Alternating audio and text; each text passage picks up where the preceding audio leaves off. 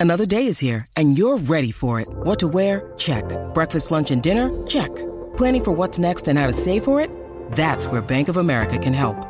For your financial to-dos, Bank of America has experts ready to help get you closer to your goals. Get started at one of our local financial centers or 24-7 in our mobile banking app. Find a location near you at bankofamerica.com slash talk to us. What would you like the power to do? Mobile banking requires downloading the app and is only available for select devices. Message and data rates may apply. Bank of America and a member FDIC. When you need mealtime inspiration, it's worth shopping Kroger, where you'll find over 30,000 mouthwatering choices that excite your inner foodie. And no matter what tasty choice you make, you'll enjoy our everyday low prices, plus extra ways to save, like digital coupons worth over $600 each week. You can also save up to $1 off per gallon at the pump with fuel points. More savings and more inspiring flavors make shopping Kroger worth it every time. Kroger, fresh for everyone. Fuel restrictions apply.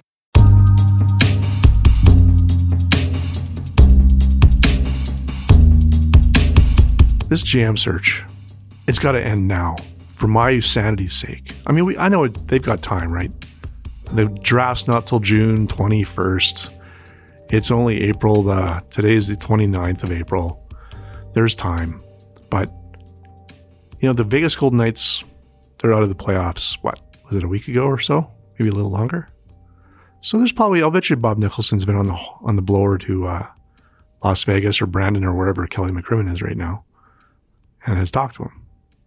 You know, I don't know what that conversation is like. Maybe Kelly's asking Bob more about the situation, well, situation in Edmonton, rather than Bob feeling out Kelly McCrimmon. Elliot Friedman was on uh, the local Oilers radio show, Oilers with a little trademark on it, with Bob Stauffer. And Elliot Friedman was saying that the search is now down to three Hunter, McCrimmon, and another guy. So who knows who the other guy is? Could be one of a few. Maybe soon we'll, I mean, it could be as even today we could get a press release over Twitter or maybe an email. They might tell us details. They might not tell us details.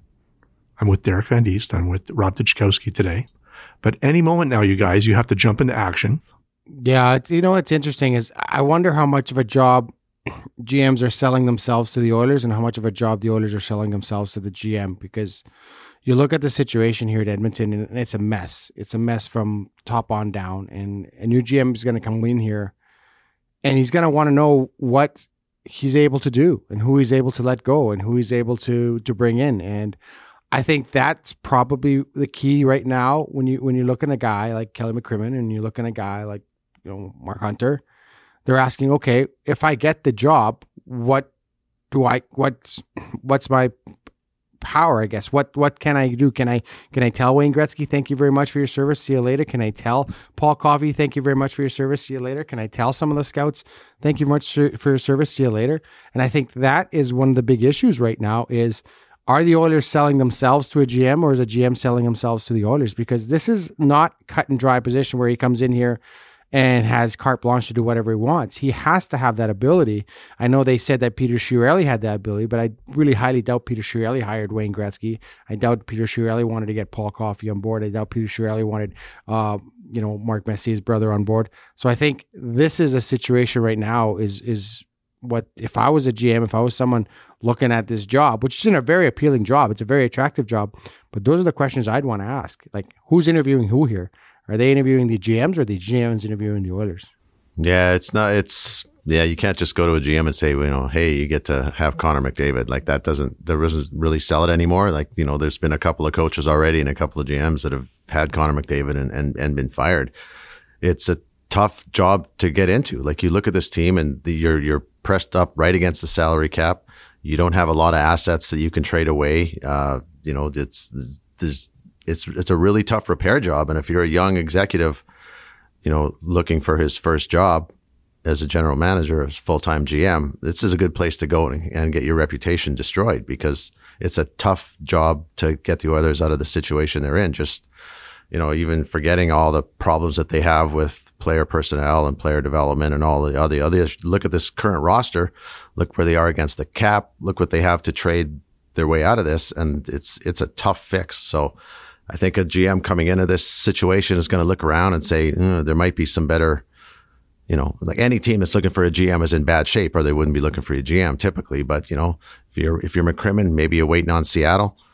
If you're you know Hunter, you know it's it's this isn't necessarily where you would go to kind of uh, emerge as a rising star executive because the last few GMs that have been through this team, their stocks went down when they when they left here. So, uh, like like Derek was saying, this is it's a tough sell to take this job.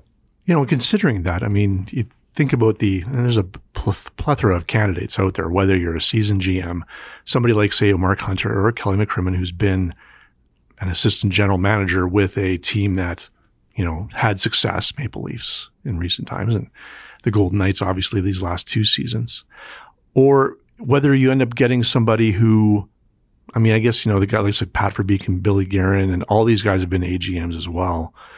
You know, maybe a bit younger. I mean, Pat Verbeek's not, Pat Verbeek's nuts. He's no 40 year old. He's still, he's been around the game for a long time.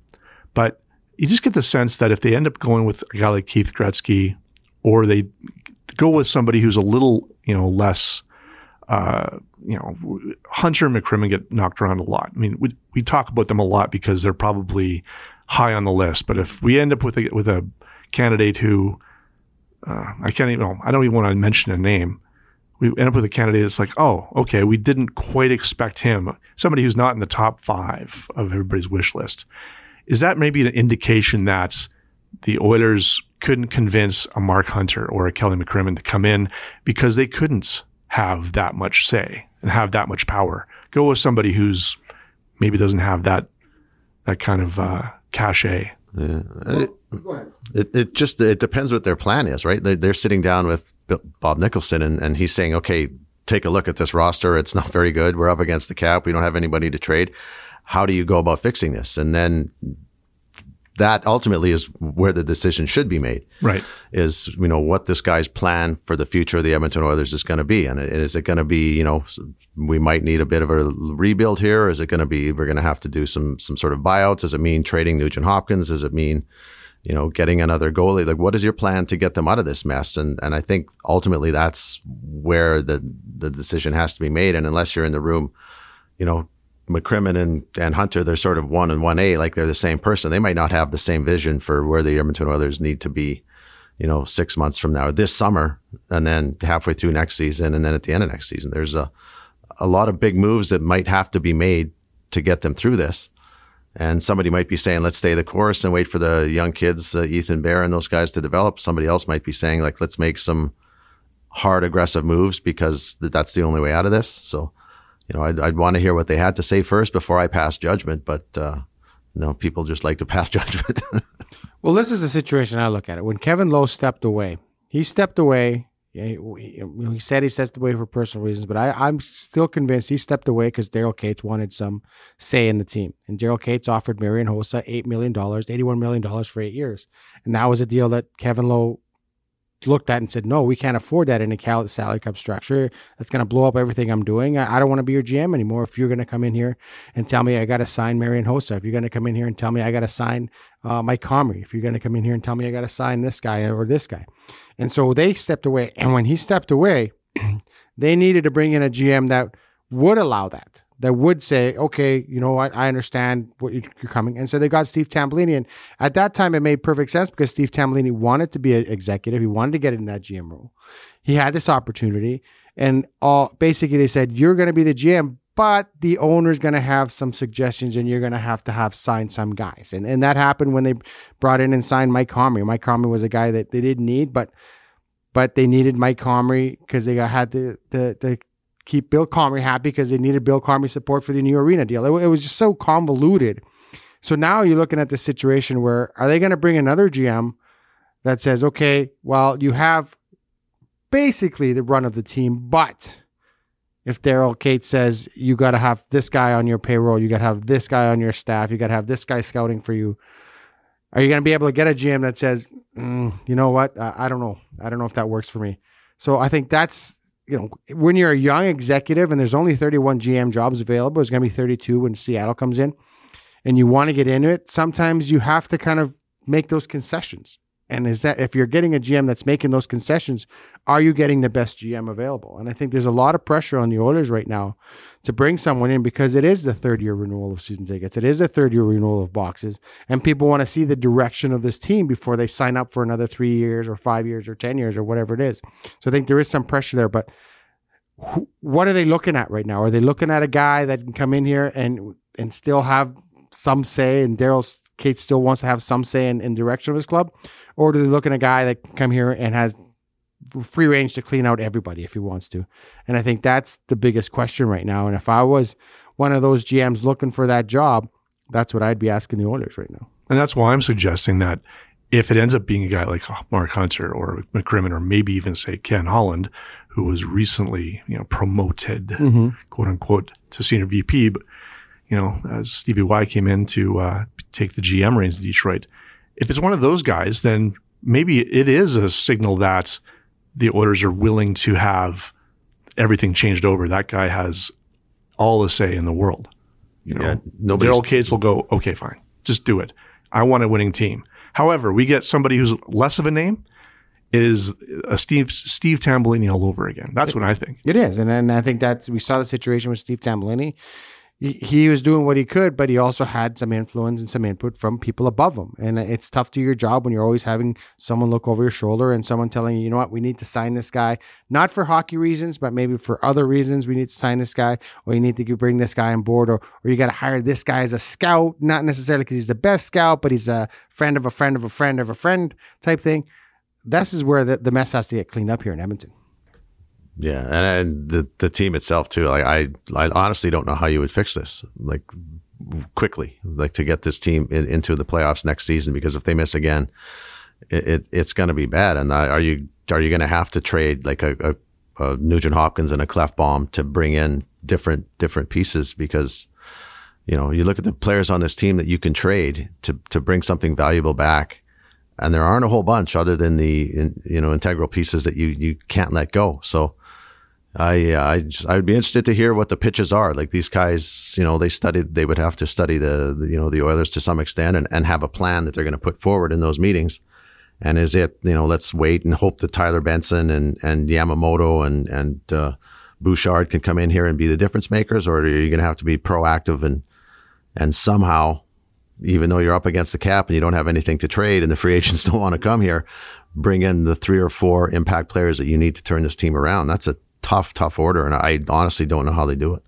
Well, the situation with Kelly McCrimmon, it's it's interesting because yeah, he wants to be a GM in, GM in the league, but he's probably the front runner for Seattle as well. And, and and he looks at himself and he goes, okay, well, I'm in a pretty good spot here in Vegas. I'm learning a lot. I'm doing well. I'm having lots of fun. We're making the playoffs. We're going on these runs. In two years, that Seattle job's going to be open, and probably my name will be the number one on the list. And I get to start from scratch. I get to build my own team I'll do it my own way, the way we did it in, in, in Vegas. I don't have to take any bad contracts. I don't have to have any players that I don't want. Um, that's pretty attractive as well for Kelly McCrimmon to say that and to say, okay, do I want to come into Edmonton with a terrible situation? Uh, or do I want to go and try and do what I did in Vegas in Seattle? They're going to have the all the exact same advantages that Vegas did. They're going to have really good players to pick from it, in the in the import or in um, expansion draft. So that's something that's weighing as well. And if you're looking at Kelly McCrimmon, and I'm if I'm Kelly McCrimmon, I'm wondering, well, yeah, I know, I don't know. I think the Seattle thing is really attractive. So you guys are gonna have to pay me a lot to come to Edmonton, or somehow make it worth my while to kind of turn down that Seattle job. Yeah, there's way better jobs than Edmonton right now. Like Vegas is, looks like a ton of fun. Then they, that community that they live in just outside of Vegas is like this paradise. It's it's you know this beautiful little you know city. It has nothing to do with the strip, but if you want to go to the strip, it's right there. The fans, the the arena, the atmosphere. It's a good team. And you go to Seattle, which is another great city, and, and do the whole thing again. Why would you come here and try to untangle this terrible ball of yarn on an organization that's missed the playoffs 12 or 13 years? And if you miss again, people are going to be all over you. It's just going to get ugly here. So I. Yeah. I guess on the flip side, you, you, turn it around and you're if you are you're guy, a golden god. Yeah, yeah. And if I'm a fan base, I want an expansion team. Like, you know, see you later, Oilers. Move to yeah. move to Houston, and we'll get the Edmonton somethings. No, I'm kidding. well, that's the- that's the state of reality. His expansion team was better, is off in better shape than the Edmonton Oilers are right now because this team has been mismanaged for so many years. Uh, and you, you, a- an expansion team with no players, no one in the system, no contracts is a better option than what the Oilers are offering right now with up against the cap, even the fact that they have the best player in the world, but they don't have much in the system. They just it's just been it's just such an you're right, a ball of yarn here that some guys got to come in here, not only untangle, but untangle relatively quickly. He can't come in here and build a plan and say, I got a four year, five year plan for your hockey team. No, you're gonna have to have a one year plan for this hockey team because this hockey team can't uh, can't be missing the playoffs again. You can't go 13 or 14 years missing the playoffs. And that's the thing. He's gonna have a gun to his head. He's gonna have a bad situation. He's got bad contracts, and then he's got an owner that wants his buddies to be part of the team as well. So it's it's a really, really tough sell for anyone to come here and be the general manager of the Oilers right now.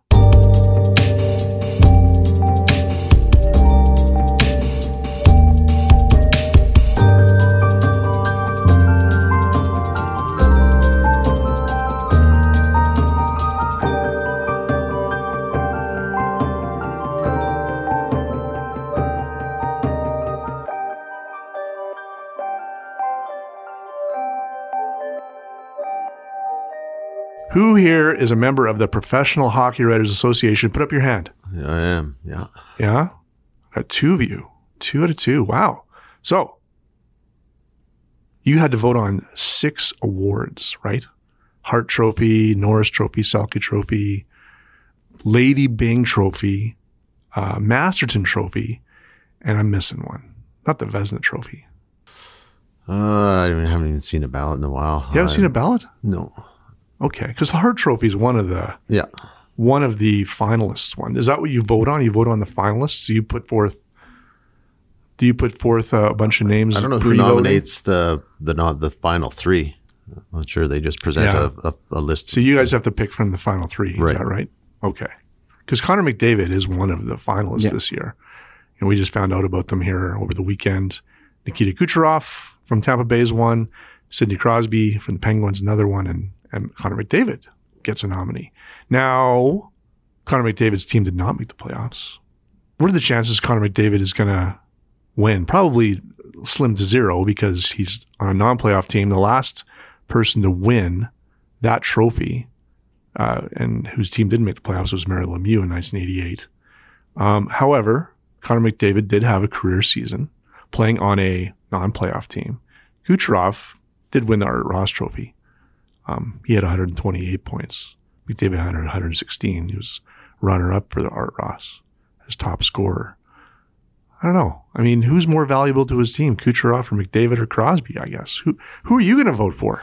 I, I hate the the way the award is worded. I think it's it's terrible. It Yeah. should just be for your best player. That's why I hold the Ted Lindsay Award in much higher esteem than the Hart because the Hart is such a such a most valuable to your team. It should be Binnington then in St. Louis. They were last place and they're now a cup favorite. You know, they're a cup contender. And so the exact wording of the Hart Trophy is the player most valuable Most to his valuable team. to his team. and the Lindsay Award, which used to be the Pearson Award, Right. which is awarded by the PA. The players vote on who is the best player in the league. That one is on who is the best, and that's the league. one that McDavid's, you know, got, you know, two or three.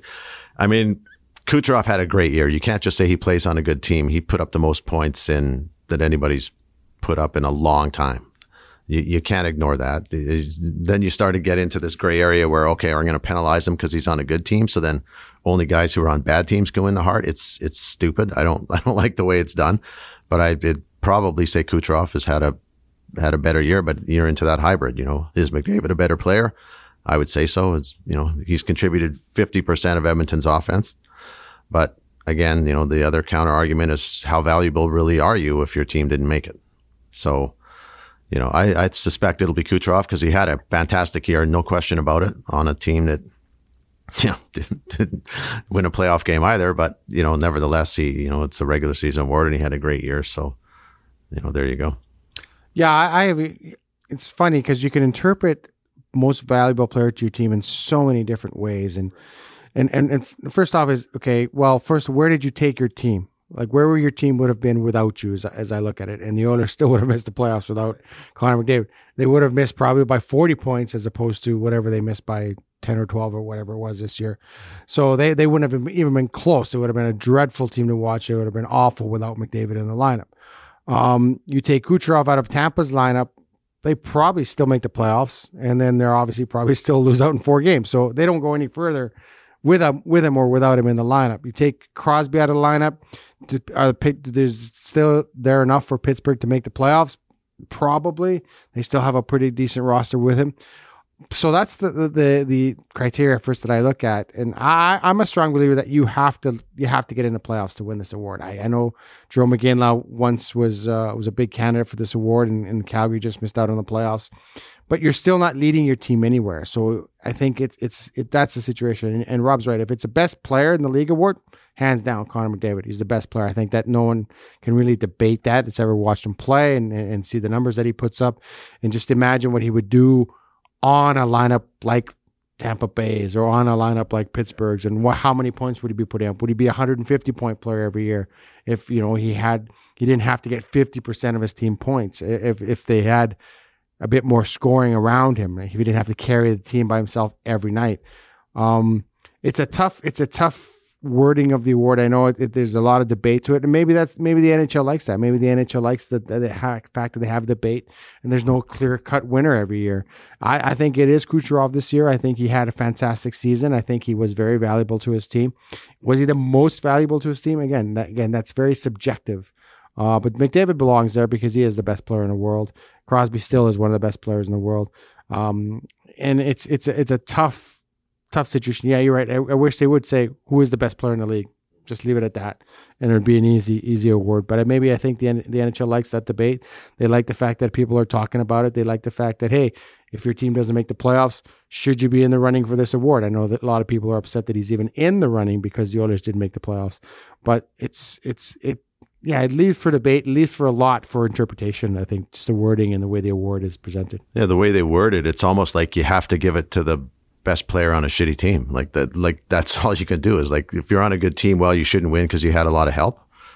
Well, oh, you know, what, what's that all about? Right. It's, it's really ambiguously worded and it's, I, I don't like the way it, it, it, goes down because every team's starting goalie is their most valuable player. You, you lose your starting goalie and, you know, 20 teams out of 30 are done.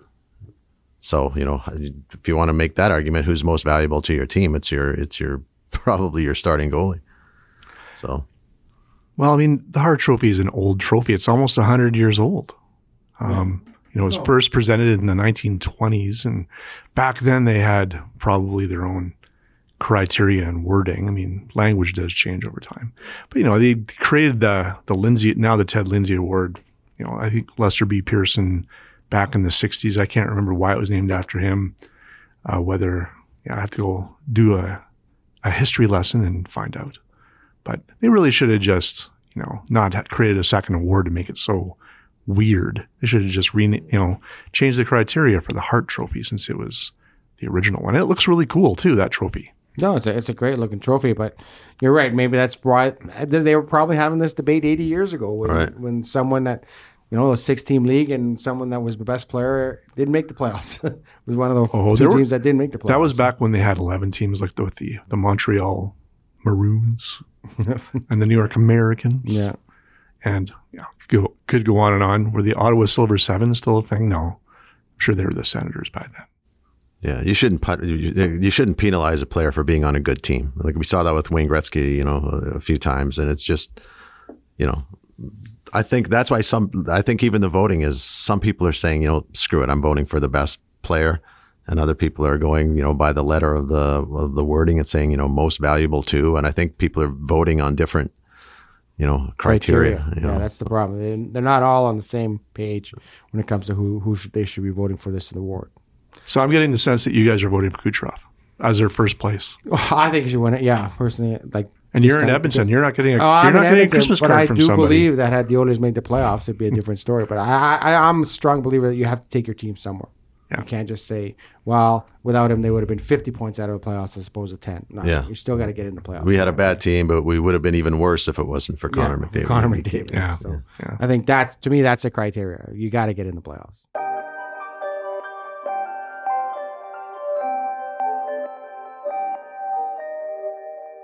Now, the Oilers sent down Evan Bouchard to the OHL before he hit his 10 games back in the fall, start of the season. Um, he did watch a few games from the press box too. And, you know, it looks like it was the right move. He won the Ontario Hockey League's Defenseman of the Year award recently. His team, the London Knights, got into the playoffs and they were uh, defeated by uh, the Guelph Storm, led by another Oilers defensive prospect. And now Evan Bouchard is in the AHL. He was called up to Bakersfield or called over to Bakersfield, uh, where the Condors are in the playoffs. And he played a couple of games and scored a couple of goals and four points overall. And, uh, you know, uh, it's not uncommon for uh, teams to bring over junior players, you know, in this situation in the playoffs, particularly when, you know, Evan Bouchard is 19 years old and, and, uh, obviously was a star in the OHL and he's having an impact on their blue line. So, yeah, I guess obviously when an Oilers fans and Oilers observers can go, yeah, we can expect to see a strong showing per, probably from Bouchard come training camp and he'll likely be on the opening day roster uh, for the Oilers come come October.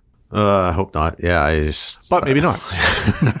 I mean, I I think if you're putting together this team and you have if you have spots penciled in for you know Bouchard or or Yamamoto or Tyler Benson, that's you're you're making a big mistake. You're going you're taking a step back. I think you have to have your whole roster set and ready to go with NHL players.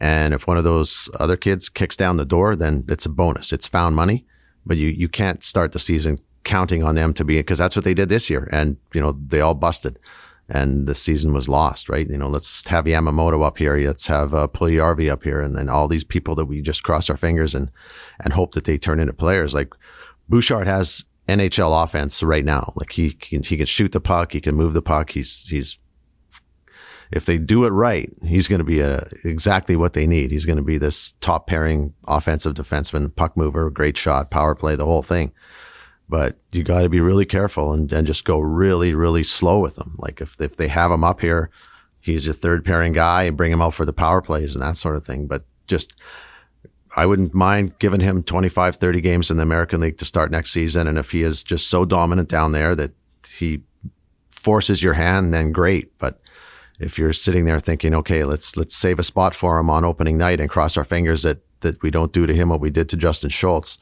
that's uh, that could be an egregious mistake. Yeah, I, the owners are always in kind of a catch twenty two situation when it comes to good prospects. Is the fact that they don't have anyone better on their NHL lineup, and you almost have to be forced to play these good prospects because these good prospects are better than the guys that you have. And I think that's a vicious cycle to try and end. It's a bad cycle to try to to to be in when you have a guy like Evan Bouchard and he comes into your lineup and he's probably better than three-year defensemen that you have on NHL contracts. And I think you you have to be patient. You have to be that patient. But they're doing it right. They did it right with with Caleb Jones and Ethan Bear. They're doing it right, and they have to do it right with Evan Bouchard. They have to give him a chance to to develop into an elite player. And will he do that being in the NHL, playing three minutes, five minutes a night on your third pairing, uh, sitting in the press box every other game? No, he's not going to do it that here. He's got to go down and you and he's got to develop and he's got to be dominant in the American Hockey League and he's got to gain that confidence. So when he does come up here, he can kind of contribute in the same manner. Um, they looked at him this year and he looked good in spots and he looked good offensively. You're right, but he was a liability on defense, and I think he's still probably going to be a liability on defense. And I think that's something that he has to develop in his game at the American Hockey League level. And you have to be patient with guys like this. And and and they've done it so far. But when the guys in the American Hockey League are better than the guys you have in the NHL, it's really tough to say, well, why aren't we playing this guy? Why isn't this guy here? And I think they did that with Puljujarvi, and they're hoping that Puljujarvi would work out. And Puljujarvi is kind of a strange case because I think there's a lot of uh, social issues as well with Puljujarvi. It's not just hockey with him; it's today. the language. It's you can the, listen to her show. He's kind of an introverted kid. Google it's Play, a lot of things SoundCloud. that you have to kind of watch out with Puljujarvi. It's not just hockey. It's it wasn't just a hockey decision that they said no, we need him up here because he's kind of lost down in Bakersfield. And so Evan Bouchard is not that case. I think he can go down there. He can be a, a leader. He can be a captain. He can be a really good player on that hockey team.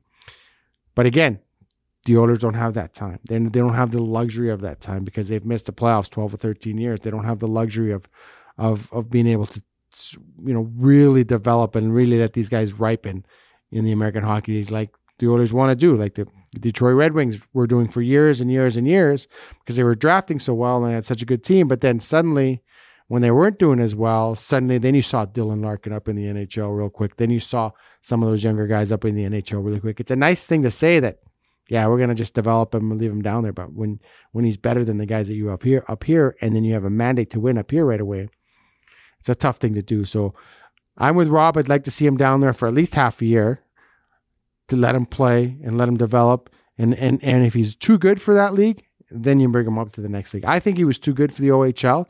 Unfortunately, you there is no buffer when you're 19. It's either NHL or junior, and I I really like to see some concession being made. Maybe if you're a first round pick, or if you're a top 10 pick, or if you you know then you, you have that option to go in the American Hockey League because I think at that stage you're too good for junior. You're not going to develop at all. You're not going to get any better playing with guys that are worse than you are you're only going to get better playing with guys that are better than you are. So I'd really like to see the NHL take a hard look at that. I know the junior teams don't want that because they they're losing their star players, but I think if you're a top first round pick, you should have the option to go in the American Hockey League, and I think that's something that the NHL should look at. But I don't know how much better he got from last year to this year because he wasn't playing with a lot of players that are a lot better than him. Yeah, until now. I put zero stock in what guys do in junior almost because yeah. you're playing against 17 year olds, 18 year olds, and one or two guys on every team might be, you know, mediocre NHL players one day. When you get to the NHL, everybody in the NHL is in the NHL. It's a different world. The same from the American League. How many players have we seen? You know, the really good AHL players, and then they come up here and it's nothing. You know, there's JF Jacques or Anton Lander, or a lot of those guys that were stars down there and just couldn't make that jump. It's a hard league. So go as slow as you can and like wait till he kicks down the door. And and if he's the guy that everybody thinks he'll he is, shouldn't take very long. But let him make that decision. Don't make it for him. Know, I think about a couple of things. I think about was there ever a time when the Oilers asked their fan base to be patient with, you know, with players and prospects? We, you know, whether we maybe it was 20, 25 years ago. I don't know. Not in the 80s. It had to be sometime in the mid 90s when the team wasn't doing that well and they had some prospects down in the AHL or coming up or whatever. And they're like, yeah, we can't just throw Ryan Smyth onto the first line right away. He's not ready.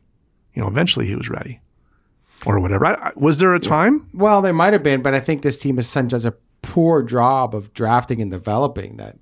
That really they. So could the Oilers go out and say, "Folks, got to be patient. You know, we're you know we've we've got to let these guys develop." I mean, Bob Nicholson has basically suggested that. Yeah, he Talk suggested that. But how much patience is the fan base going to have when you're already missing the playoffs? If I was a fan, I'd be like, you know what?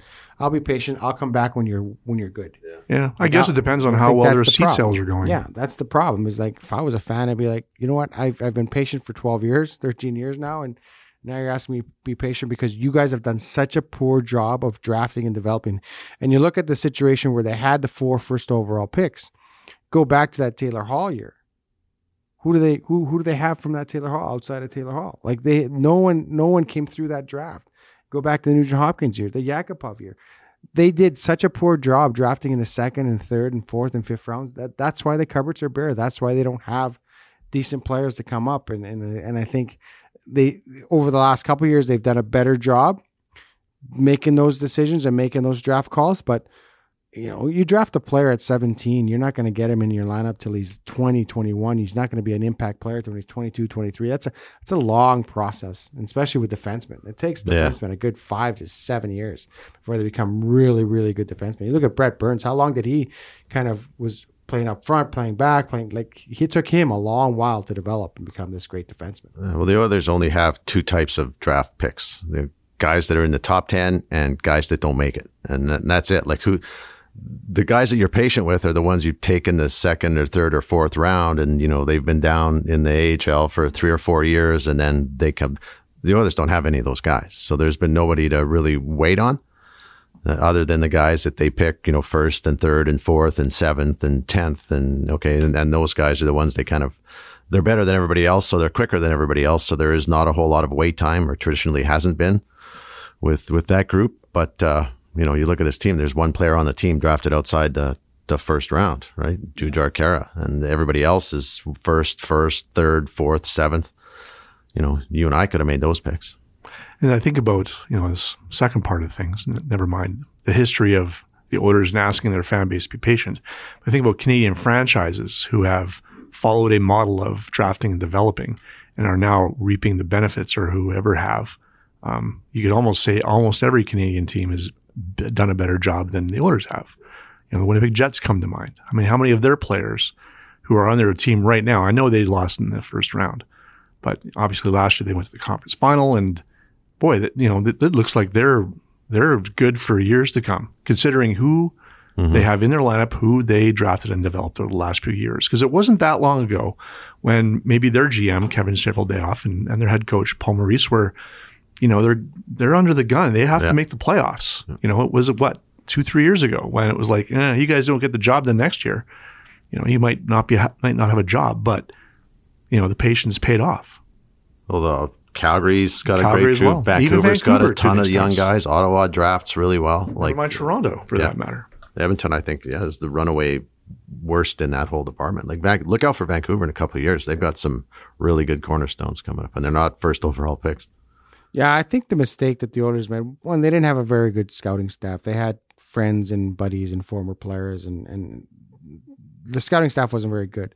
But when they had those top picks, the number one picks overall, they spent too much time focusing on whether they were going to take Taylor Hall or or Seguin. They spent too much time focusing on whether they're going to take Nugent Hopkins or Landeskog. They spent too much time focusing whether they're going to take Yakupov or or Murray.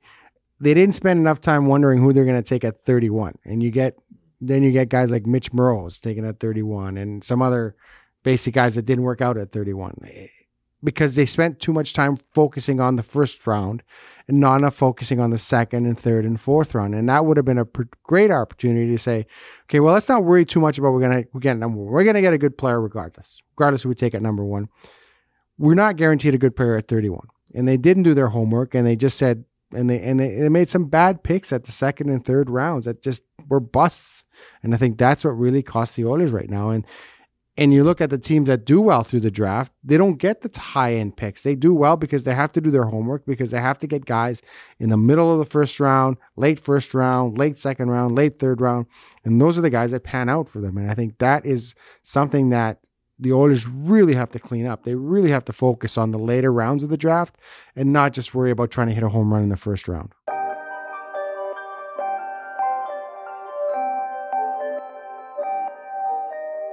How about those Carolina Hurricanes?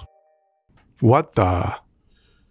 They're up two games to nothing now on the Islanders after two games on the island? Is it because they were playing in Brooklyn? Did the Islanders need to play in Uniondale more often, or what? I What's think, going on? You know, part of that is I think it's part of that. I think their loyal fan base is still out in the island, and they, they're still the Islanders when the island. Um, but this playoffs has been so unpredictable anyway, and it's wide open now. Like everyone's out. It's wide open. Anybody could win the situation. I think they're seeing it now. I think Carolina's they're they're ravaged by injury, so I don't know how far they can go. They still got a lot of guys hurt. Then they lost their starting goalie now, so now so how far can they go without their starting goalie? Um, but I think they yeah they did get lucky that you know the Pittsburghs are out, the Lightning is out, you know the Leafs are out, the Boston's still around, but I think now it's wide open and and and and they're going far on this. We saw what they did in 2006. I don't think anyone expected them to go as far as they did in 2006. So they're kind of trying to catch that lightning in a bottle as well. Um, but yeah, it's been a really weird playoff, and I think it's it's interesting how nothing has gone to script, and so who knows what could happen, and who knows who says the Islanders can't go to Carolina win two games there, and then you have a series again. So it's you know I wouldn't count anyone out at this time, and and I just think it's it's kind of interesting to see how how the parity in the league is really showing now that any team can beat any team on a given night. Yeah. Uh, it's not a lot of sexy markets left in, in the playoffs right now. I'm not sure what the NHL is thinking about this. They know you've got Boston maybe, but uh, you know a lot of these you know underdog stories that outside of their own markets. Like you know I don't know that Columbus moves the needle that much. You know for hockey fans in in the rest of North America. I mean it's a great story, a good team and everything, but uh, yeah, I don't know. I don't know. I don't know what series the Cup winners coming out of. I think it's either Boston, Columbus, probably out of the East. I would think And then out west, I don't know. I picked St. Louis at the start. I'll stick with them, but they're just those games are boring to watch. Man, I don't like watching the Blues play much at all. But it's such a contrast because right now we have the NBA playoffs at the very same time, the exact same round, second round NBA, and of course the NBA versus the NHL. When you're modeling your franchises, you have the super franchises in the NBA, and those those uh, like Golden State, you know, they're obviously in the in the final eight here in the second round of the NBA playoffs. You know, the Toronto Raptors are also playing Boston, Celtics. Um, we got some super teams, but it's such a contrast. Is it, you know, most people, what every, almost, was it every single first round series went the way everybody thought it was going to go in the NBA? I mean, I watch the NBA the way it's designed to be watched, is I ignore it until the final. I don't care who's, you know, all these fodder teams that they trot out to, to get eliminated. I don't like the league. I don't like the game, but I'll, you know, I, I'll maybe watch the final just to see, you know, hopefully somebody beats Golden State. You know, I like LeBron a little bit. You know, he's a good character player and, and, and probably the greatest player of all time. But, uh, the way the NBA is set up where, you know, there's got 25 farm teams and, and five real teams or however many teams are in that league or whatever. It's, uh, that's not for me. I don't care. I, but I'll, in the NBA, the, the, the, the thing gains momentum the further you go on in the playoffs. In the NHL, it kind of loses it. The first round is incredible. Yeah. And then it kind of, you know, once your market's out, summer's here and you, you, pay less attention to it unless you're hanging around the pool. Yeah, it, it, Peter, I think it's funny because I think there is a lot more parity in the NHL when it comes to the top 15 teams of the league because you saw it this year. The bottom half of the league, they were all bad. And that's why the Oilers were even anywhere mm, near yeah. the playoff race. Because all the teams at Western Conference were terrible, the bottom half of those teams. And I think you had some elite teams at the top. But that's what happens with the salary cap era. When you when you're paying one or two players, you can only pay them the astronomical amounts, and then everyone else is third or fourth line guys. And I think that's what's happening here is that you're getting into a situation where you're paying your top guys 11, 10, 11 million dollars a year, and then you have a real big gap, and then you have to fill out the roster of the rest of them with 1.2 million dollar players. And I think that's leading to the parity in, in the NHL. And and you're hoping that you get a good 1.2 million dollar player because that's going to make the difference now, not necessarily your 11 or 12 million dollar players. And I think the Maple Leafs are going to realize that when they have to pay Mitch Marner next year, and they're not going to be able to yeah. afford all those guys. So now you're going to have four 11 million dollar players, and you're going to have seven nine hundred thousand dollar players, and you're going to hope you can win that way. And I think that's the the difference right now. In the NBA, you can load up with three star players. It's the same thing in the NBA. You get guys that are making twenty five million dollars, then you guys the eight or nine or tenth guy on the bench is making four hundred thousand dollars or three hundred dollars, whatever the minimum is in the NBA. So there's a big gap, and I think that's what we're seeing in the NHL now is that the gap between your number 18 player and your number two and three player is huge. It's and it's growing. It's getting bigger because of the salary cap. And I think um, that's a situation that kind of makes all the teams kind of on par. You don't have two or three good lines anymore. You have two or three good players, and then you're trying to fill your roster with whatever you have the rest of the way. Yeah, and I, I I'm not sure parity is great. Everybody loves parity and they try to chase parity, but history has shown that people don't really like parity. They like the super teams. You know, they like Duke and, and Kentucky and they like the watching the Patriots, whether cheer for them or cheer for them to lose. NBA is doing really well with what Golden State has done and a couple of those other teams. If if you have a you know a different team from small markets winning all the time, it's it doesn't move the needle the same way that the the super teams do. Like even if people don't like it, I think those leagues have it have it figured out that uh, if you have a dominant team that that team that you know everybody knows and either loves or hates, then you're gonna you're gonna follow the fortunes of that team. Whether you, you want to see the Yankees lose or you want to see the Patriots lose or you want to see them win, you know you'll watch that. Whereas you know Columbus, St. Louis in the final, I'm not sure. Do you think the NHL needs to take that into consideration moving into the future? They might. They might. I don't know. Maybe they like the parity. I don't know. Maybe they like the fact that Rob's right. If Columbus gets to the final, the only people who will care are in Ohio. I don't think anyone's yeah. going to watch that final.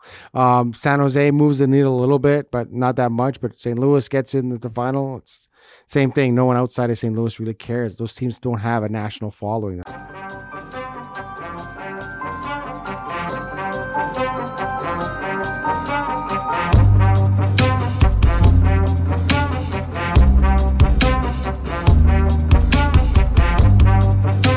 That's the Oil Spills podcast for today. Subscribe to Oil Spills on iTunes and Google Play. You can also listen to it via the Edmonton Journal and Edmonton Sun apps and websites.